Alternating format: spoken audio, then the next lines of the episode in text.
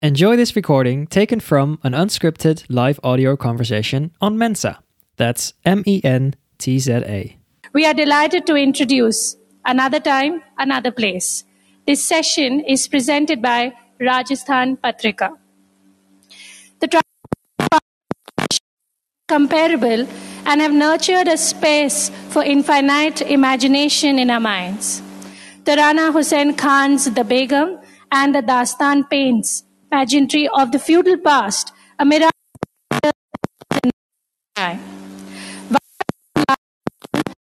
Twin sisters, disillusioned by the structures of modernity, titled So All Is Peace, via the medium of endless suppositions. Genre, style, established notions, and varying perspectives in their work. In writer, publishing commentator Kanishk Gupta, they discuss writing, fiction, and the journey across possibilities. Let's welcome our speakers. Hello. It gives me great pleasure to be in conversation with uh, two first time writers. Uh, uh, their books, on the surface at least, seem very different. Vandana's novel is set in uh, the Delhi of 2000s, while Tarana's novel is set in the fictional feudal town of Sherpur in 1897. But a closer reading of the two works throws up a lot of similarities, at least in the larger ideas that the books, the novels are grappling with. Uh, that of uh, female agency, that of the idea of confinement, both physical and mental, keeping up appearances. Uh, before before I um, move to the questions, I'm going to like briefly uh, talk about the books and uh, introduce the two uh, uh, authors. Vandana Singh Lal is an environmentalist who has worked in the forests of Madhya Pradesh documenting forest protection practices, uh, dabbled in filmmaking in Mumbai, anchored news for a television channel, and assisted in writing and directing documentaries. She has worked as a policy advisor to the New Zealand government. Uh, and I'm talking uh, briefly about the book. Uh, so All is Peace. Uh, when 25 year old twin sisters Laila and Tanya are found starving in their upmarket apartment, there is frenzy in the media. For how often does one find two striking middle class women one half dead, the other not speaking, living in a state of disrepair and chaos for no apparent reason. Why did they starve themselves? Theories about them are rampant, but disillusioned journalist Raman is loath to follow the story. That is, until Tanya begins to talk to him and the darker truth behind the sisters start to unravel. So All Is Peace is a richly atmospheric, deeply claustrophobic story of two women confronting the everyday realities of life in Delhi. It is at once a psychological drama and a social commentary on the world today. Welcome, Vandana. Uh, Tarana Husain Khan is a writer and a food historian based in Rampur. Her articles on Rampur cuisine, culture, and oral history have appeared in Eaten Magazine, Scroll, Wire, Daily O. She has contributed a short story to the anthologies Desi Delicacies and Dastarkhwan, Food Writings from South Asia and Diaspora. She founded the Rampur Book Club in 2016 to promote the reading of world literature in Rampur. The Begum and the Dastan is a work of historical fiction set in feudal India based on real life characters. It traces the story of Firoza Begum, who defies uh, the orders of a family and happens to attend the Savan ceremony uh, at the Nawab's palace, uh, after which she is confined, uh, forced to marry the Nawab uh, and be a part of a harem. It is a powerful story about history, uh, it's a powerful novel about storytelling, history, and capturing the lost voices of women across time. Uh, Vandana and Tarana wanted to do some readings before I start asking them questions about the book. So, Vandana, would you like to start first? And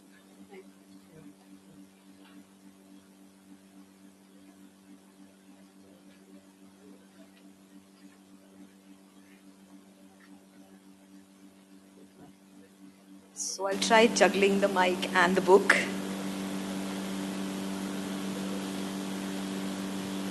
I'm reading the first chapter of my book and just a couple of pages. Uh, it's called The Mummy Hued Mummy. It is Diwali night.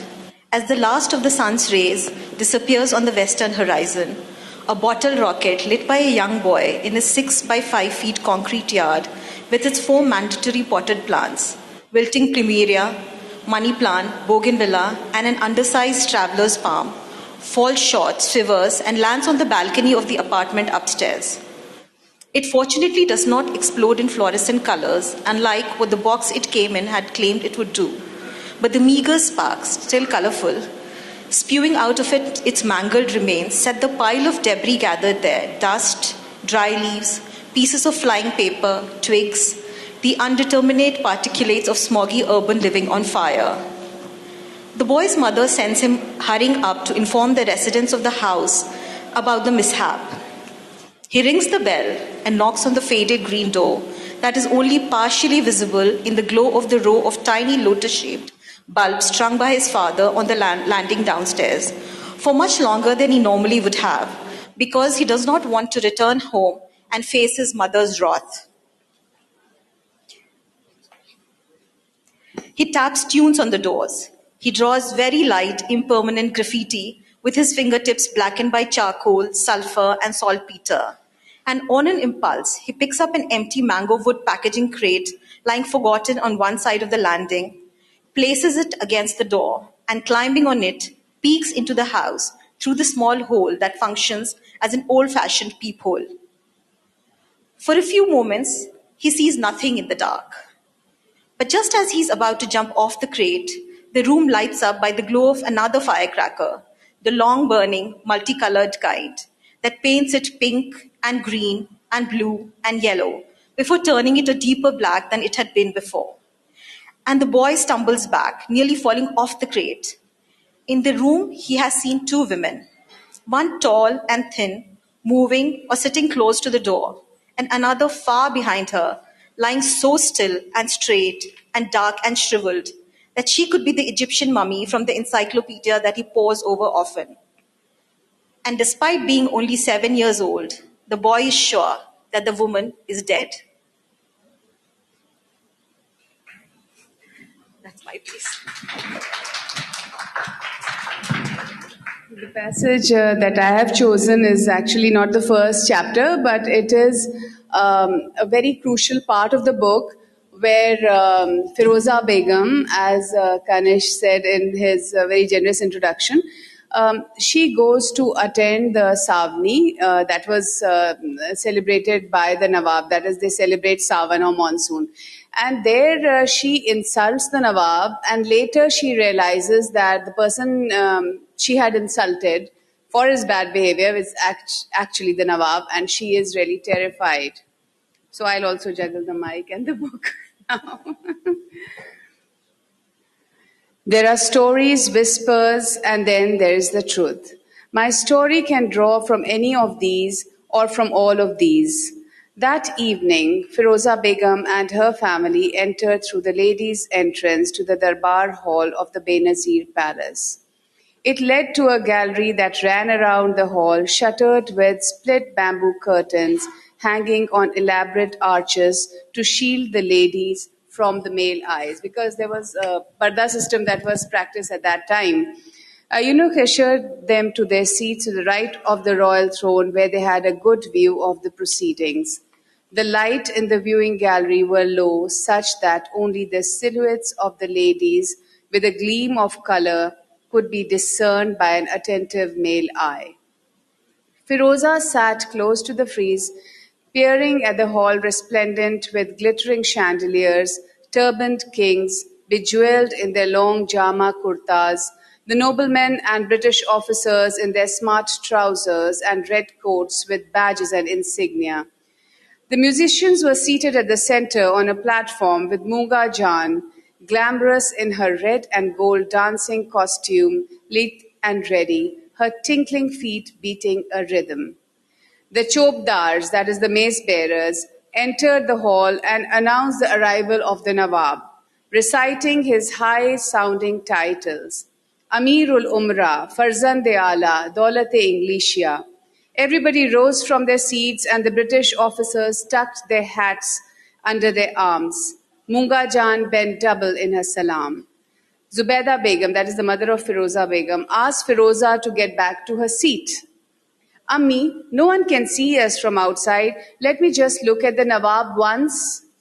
The Nawab entered with quick, impatient steps, his head surging ahead of his body, flanked by the British agent and the chief minister. His frame was unimpressive and puny, but clothed in a cleverly padded, flesh colored brocade sherwani. The ruby gleaming in his sarpech and the pearl and diamond strings covering the pigeon chest created a dazzling aura of royalty. The Nawab turned to speak to his chief minister, the immaculately clipped moustaches quivering with his smile.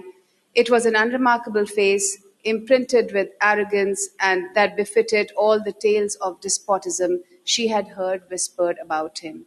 Bibi, it's him. He knew her. She had insulted the Nawab and identified herself. Thank you. My first question to uh, both Vandana and Tarana. Uh, both of you came to fiction writing rather late in the day, and while there is no ideal appropriate age to write fiction, uh, fiction is challenging even for like established writers. So even like writers who've written fiction in the past, but you started rather late. So I wanted to know about the challenges involved in uh, writing a debut novel. Um, I'm not quite sure what is the right time to write fiction. um, so, uh, so I'm not like I'm I'm not quite sure how to answer this because I wrote fiction when I wrote when I want needed to write fiction. Always, uh, writing something or the other, you were like assisting, you know, like. No, I was always I have always been a reader and a writer in the sense that I have uh, worked. Uh, all my life, I have kind of depended on my writing to go through life, including for my exams. So yeah, always a writer. But I was writing uh, non-fiction in the sense reports for ministers, um, World Bank documents. You, you know, also like assisted uh, like screenplay writers and documentary filmmakers. Yes. Yep, yep. But the scripting was very uh, yeah yeah yes. So yeah, I was with writing all my life. When when I read about uh, this, so as you said, they came from uh, uh, incident in real life. So when I read, read about these two sisters who had been found starving in an apartment in Delhi, and I read that they were educated, that kind of st- stayed with me. I wasn't sure what would make two educated women shut themselves and starve themselves. It just, it just, it just stayed in my head. It kept, I kept thinking about it, and so this book came out of it. But this is not their story. Like I did not follow up what happened to those sisters. What was their story? This just came from two women if they found i mean what would motivate or it's a very organic book. Like it's it, that incident stuck in my head and then i i had to write. That was the moment when i had to sit down and write. So um like so basically the idea was uh, yeah the idea came there and the writing was completely organic. Like i knew i was going to write someday but i didn't know when. And that day i sat down and i started writing and it just i had no plot. I just knew that it was the story of these two people. And also another painting I, uh, you're probably going to mention that later but you know it was the story of these two starving sis- twin sisters who've been found uh, in an apartment in delhi in an upmarket apartment and then we go back to discovering what happened and that's what the book is about.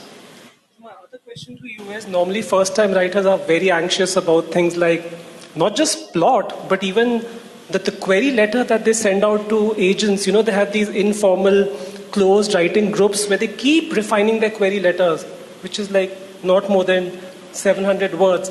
And you have mentioned in all your interviews, and even now, that the whole story came to you very organically, that you did not think through the plot, and uh, you did not have any structure in mind. So, can you talk about the whole writing process and using so many perspectives and tones uh, in the novel? Yeah, so uh, I did not send out any query letters or anything I'm just initially. talking about uh, I know, I, I the anxiety of Ah. first time So. I started writing because I needed to write. I wasn't sure if anybody was ever going to read it. Like it was just this space between me and my writing. Nobody had. I had not published anything before, not even a magazine article. So it was complete blind writing, completely organic, completely for me. Someday somebody would read it. Is what I was. It was something that I had to do, so I did it. I started with this, and I when I finished the book, like I actually physically used to shut myself in a room with blinds drawn. Only then I could write. Nobody would be at home. Only then I could write. And the day I finished writing, I actually physically had to open the blinds, open windows, and just my characters were done. Like my book was over. That's how it began. That's how it became the story. Like I'm not a writer. I wasn't a writer It before I wrote that the this book. room where it was written was as dark and claustrophobic as the novel itself, but it's Yes. claustrophobic in a good way. Yes, creative way. Yes. So that's how it began. And then once the book was done, is when I started thinking about getting it published, and then that whole. So it, I went the other way around. I didn't have a plot. I kind of organically grew with the book and with the characters, and kind of got led by them. Tarana, So, uh, yeah, so the same you question. uh, have written works of non-fiction before Yes. writing Begum and the Dastan. You've also published a young adult novel. It was published on the Juggernaut app. yes, correct. Tell us about uh, the, the the journey of writing Begum and the Dastan. Okay, so um, I also came to writing very late, and the way I think about it is that, like you said, there is a, a time when you feel that, yes, I must write about this. And I feel the sensibility of filtering your experiences as you go on because I was a teacher and a school administrator. There were so many experiences that were happening around me and they kind of settled inside me, I guess. So there was a young adult in me, and so I, I, I wrote two young adult fiction. The idea of the Begum and the Dastan came from the oral um, history, let us say, or the narratives um, that you hear about while you are growing up. You know, this is this is how so and so behaved, and look at this girl. She defied her parents, and this is what happened to her. So, like Firoza Begum defied her father and said that I want to go to this Savni. The father warned her. She said, No, I want to go. And what happened after that was that she was trapped in the harem of the Nawab, right? The family abandoned her. And the story the way it is told to young people or it is told let us say in the courtyards much before um, we got hooked on to social media for our narratives that story just stayed with me for years and years and there were lots of questions in my mind. Should the family have abandoned her and they never saw her again. And all the all that happened to her came from uh, inside the harem came from hearsay or through uh, other filtered information. Now this was something that was extremely intriguing. I was doing um, some research on the culture of rampur and i was writing about uh, culinary history of rampur and um, at the same time, this story was there very much in my mind, and there were so many questions that would I would just come into into my head, like what, how was the harem organized? How did the food, like everything has been so, uh, slowly, you can say, culturally, we have become impoverished in some ways. So many systems, subsystems, the ugliness as well as the beauty of uh, that era has been totally erased. So just recreating them uh, all that and recreating the events of this story just became a sort of a passion for me. So this story was not something that I wrote, um, you know, like af- like you did, like in a total passionate way, because it was a journey that I had to take. I had to answer questions. I had to go on a quest. On I needed to find out so many things about Firoza Begum, and so it took me actually four years to write it down and rewrite it several times till I actually came to the form that um, that best um, corresponded to my desire. Because I feel that this is historical fiction, but historical fiction has to be in dialogue with the present day, and so so ultimately the book is a historical fiction as well as it corresponds to uh, the present day women and how they are dealing with their realities. So when you talk about the story behind the book, is it a true story? It is inspired by real events and real characters, though I had to change the name. Yeah, just let's talk Yes. about that because uh, full disclosure, I represent her novel. I'm an agent, so I I sold her novel to the publisher, so I know things that a lot of people are not Yes. supposed to know. And Tarana was forced to make some difficult decisions Yes, yes. right before the book was sent to press. So I mean, Yes, yes. So, so it spell it was. out. Uh, so- it it was. It was. I think the toughest decision for the book was changing the names, creating a fictional place, because you see, uh, no no work or no success of any work is worth hurting the sensitivities of people. And since this was so close to me, I did not want to hurt anybody uh, through this book. Secondly, the book was meandering between history and fiction because when you write historical fiction, there are a lot of things that you need to put in. There are some characters that would fill in the gaps, there are events that would fill in the gaps. And you know, you can't say this is 100% historical. And I, I did not want to have that uh, uh, thing on my conscience that, you know, I wrote something and it, it was wrong. So ultimately, the question of changing the name was made by me. and approved by me. Well, you said that the book is brought dead now, and you've What done a say? big. It's, it's, it's now brought dead. Perfect. Tarana, I don't know, uh, yeah. even you have employed different registers, different perspectives. The same story is being told through three voices.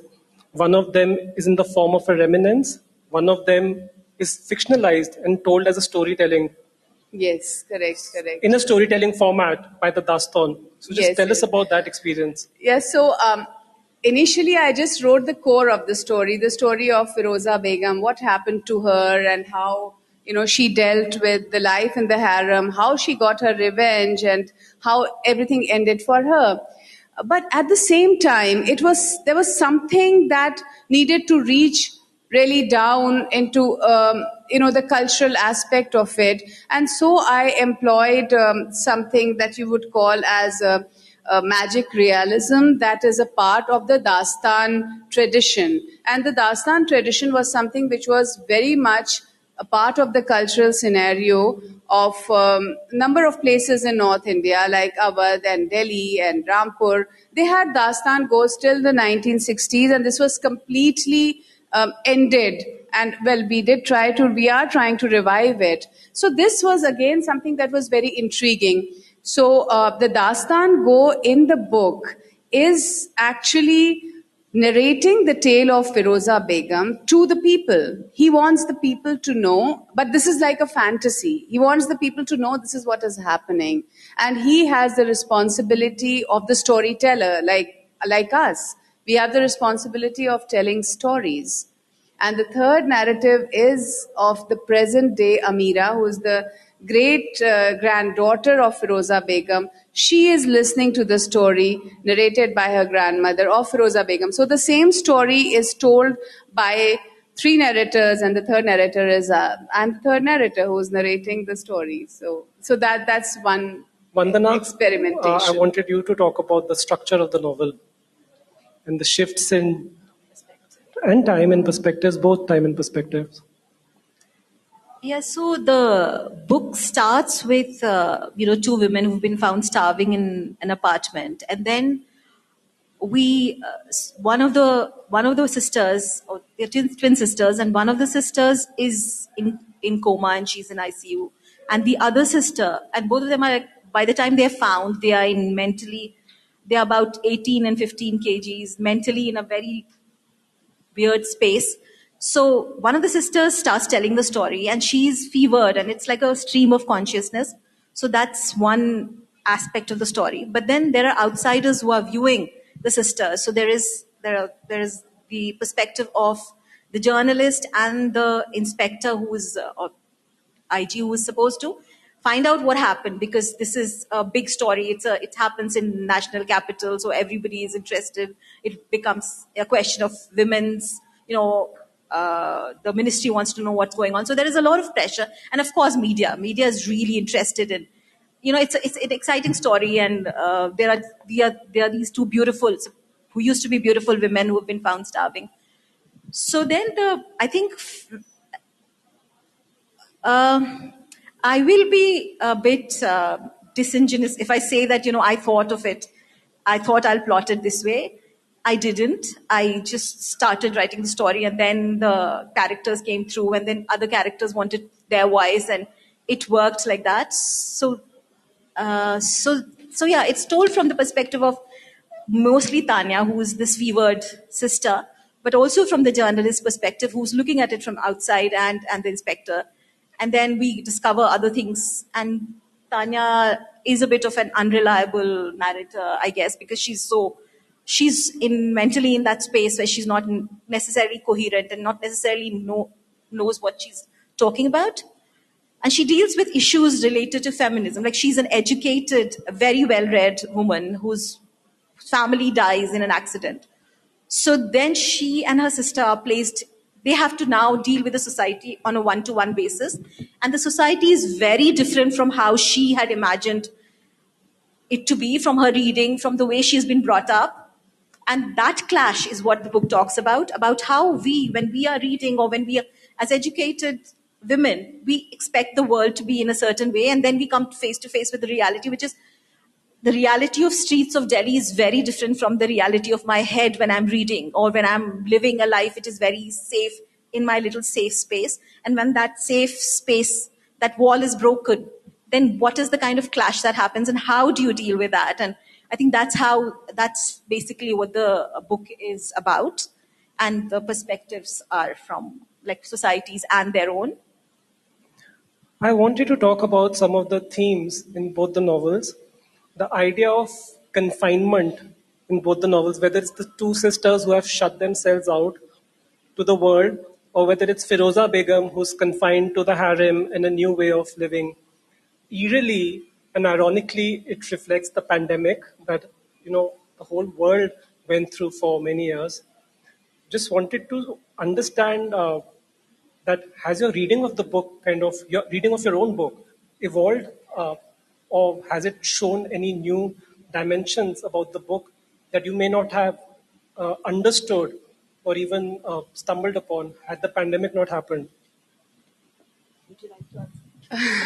So. Um, initially, of course, when I wrote the book, the pandemic wasn't around. And um, yes, the idea of being confined to a harem was something that was very claustrophobic for me. But being confined inside the house and being terrified of of things that lie outside the house also. I think that's what uh, your book is also about. And the idea of Firoza Begum inside the harem is actually mirrored by her great granddaughter Amira, who is living in the present day and age and she is not you know she is uh, confined in a way that where would she go? She used to go to the school but her fees is not paid. And so she she has nowhere else to go but stay at home and listen to these stories. So my book actually confronts the question that has anything changed for small town girls and women today? Of course we if we sit in delhi and uh, uh though of course in your book they the uh, twins were in, in a big town, but they were still confined.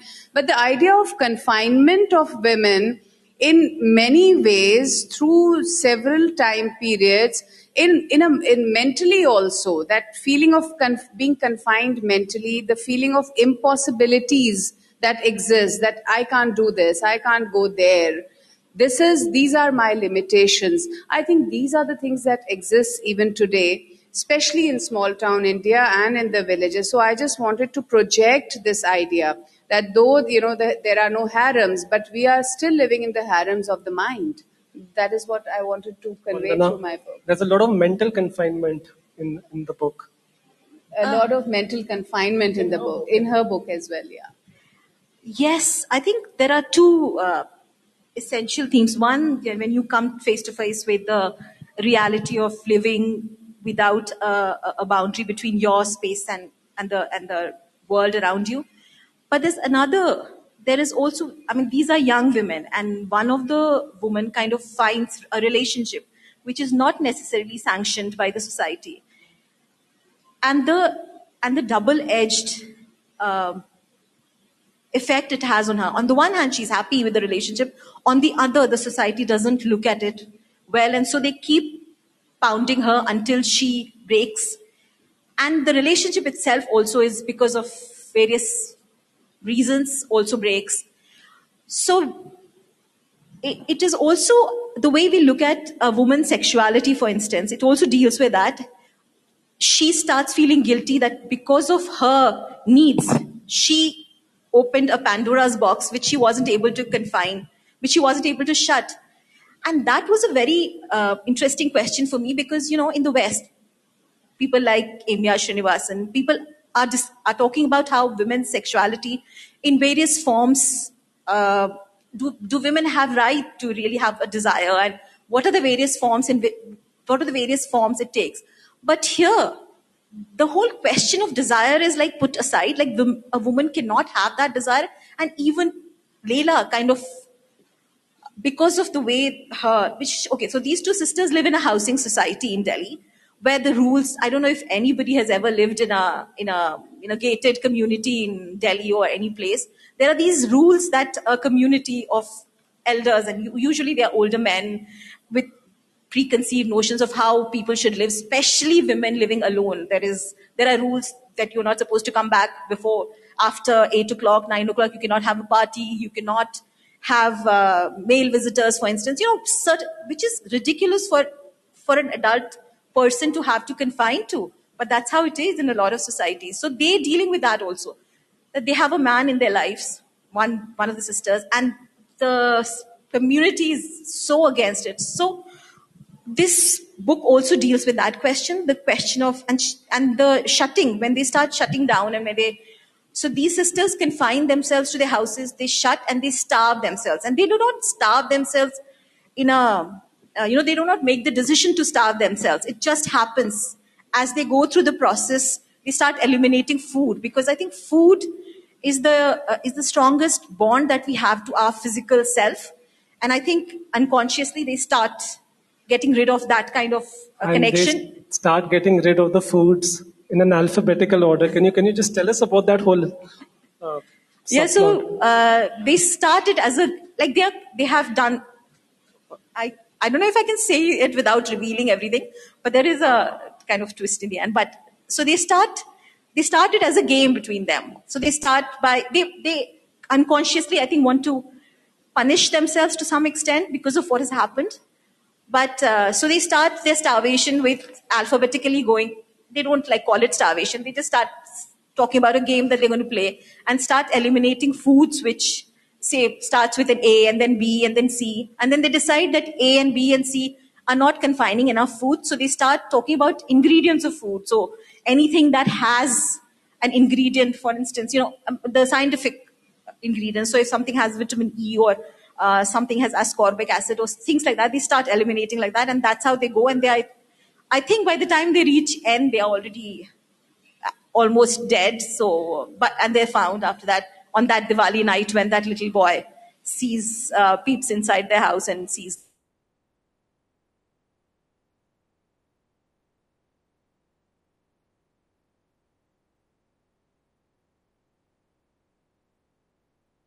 understand what is happening completely.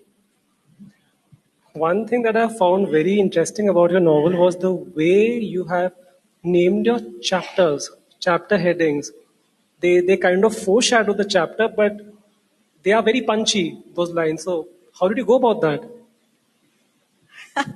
okay, after my second book, I think I'll be able to tell you about the process. Right now, I sound really dumb because it is very organic. Like I said, really, I haven't, I didn't really think it through that much.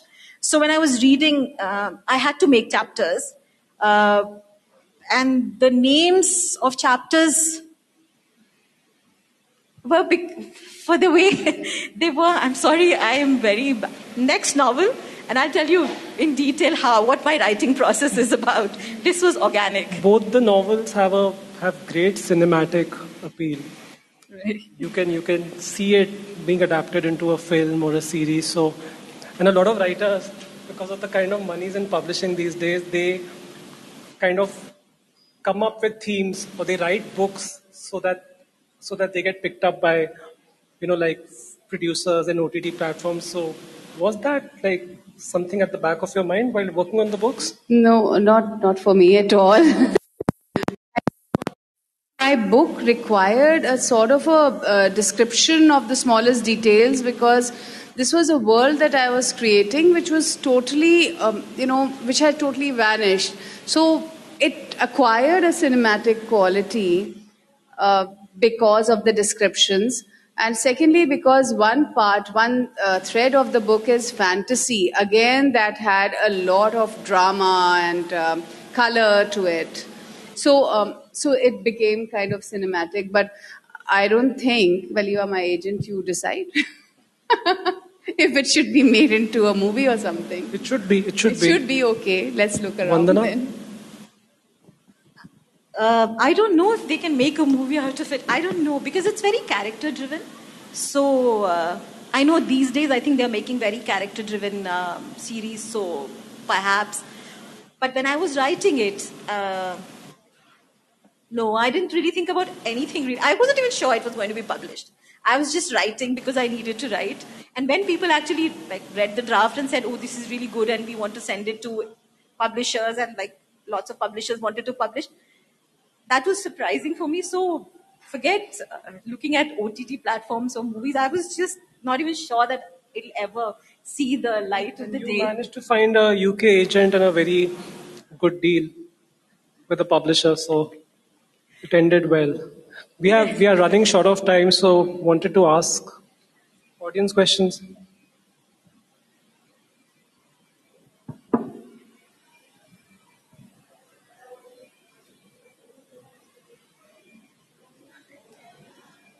Good liked listening to you guys. So, as both of your books are based upon a thought that you that struck you and that you eventually developed upon. So, in today's generation, we don't find people actually giving so much thought to an event or you know that event sticking their minds. Like uh, the story has stuck in ma'am's mind for I don't know how long, and she has taken four years to just write the book, so it must have been really long a process. So, do you think there's a gap between uh, things that is going in the younger generation? Like they are too much attracted by the social media and they're not paying attention to such events that have occurred? And if yes, how do we bridge the gap? So, um? So, um, uh, the reason, one of the reason why I came to writing very late was when you age, you kind of become more patient to really filter out things and uh, think. I, yes, I do feel that uh, the the newer generation uh, has lost its focus because uh, you need to be entertained all the time at every point of the time. So, so does it stick to you? Will you go out and you know continuously research it? Yes, that is what makes real fiction. If you really you know get deep into it, and the characters start dominating your thought process, and you actually live with them for years and months, months definitely. Otherwise, you would never have those layers, and I think that's essential for any writing process.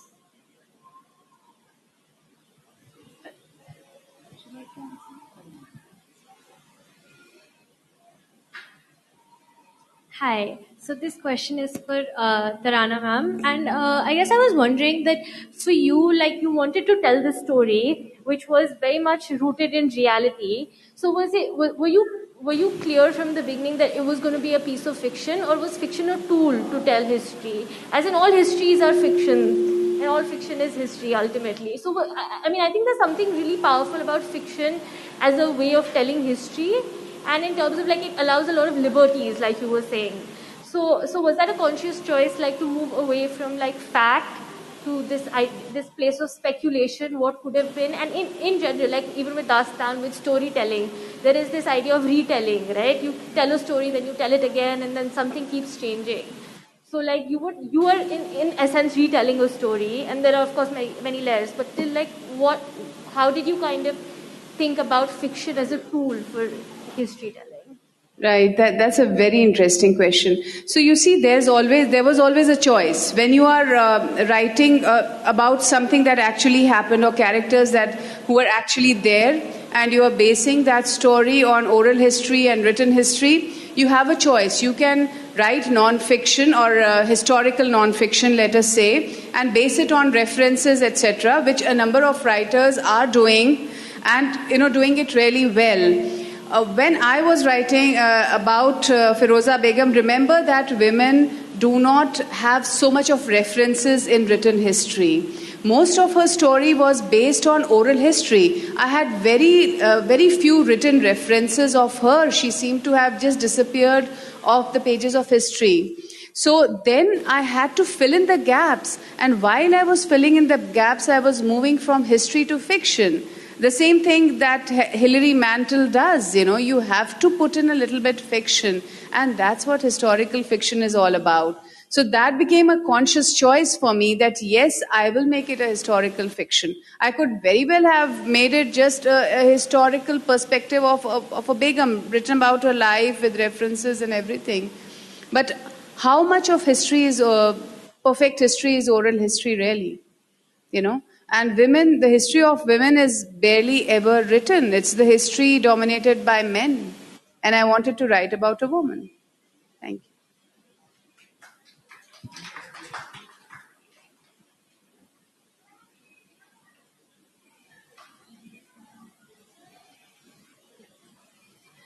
Hi, uh, this is for Tarana ma'am.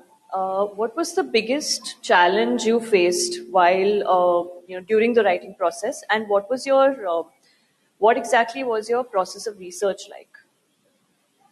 Yeah, again, a very interesting question. The research process actually, uh, let me just talk about the research process first. The research process began from the written histories, all the written histories of that era, right? The letters, the diaries, looking at them, and then came along with that oral history of people who had heard because this, this, this is a generational telling of history, taking out the common points and deciding which is true and which is not, and which is just an exaggeration, right? So that whole research took a, a, a long time. Also, the actual physical structure of places how was the harem physically structured? Who went in? Who went out? How did food come in? How did the services go in and out? So a lot of uh, stuff, and I had to go to the regional archives. I had to visit a number of places to truly understand that world. So that much is about the uh, the research. The other question is the most challenging thing was the structure of the book because there are three strands to the book. There is one strand that is of the present time there is one that is historical fiction based on true uh, story, and the third is the fantasy element. Putting the three elements together took a very long time. I had to write and rewrite for the three to meld together and not be jarring.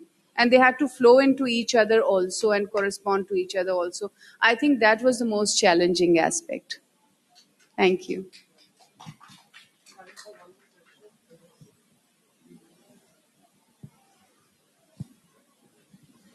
Thank you, Vandana and Tarana. And I would urge all of you to buy your copies of uh, So All Is Peace and Tarana's book. Shashi Tharoor has called it an astonishing debut. And Tarana's book is up for a major prize, a Women's Fiction Prize instituted by She the People. So, all the best for that. Thank you so much. This has been a pleasure. Thank you so much. Thank you so much. Thank, you. Thank you. Thank you. Thank, you. Thank you. And Khan, Vandana Singh Lal, and Kanishka Gupta for this sublime session, another time and another place. Enjoyed this? Download the Mentza app and start your own live audio conversation.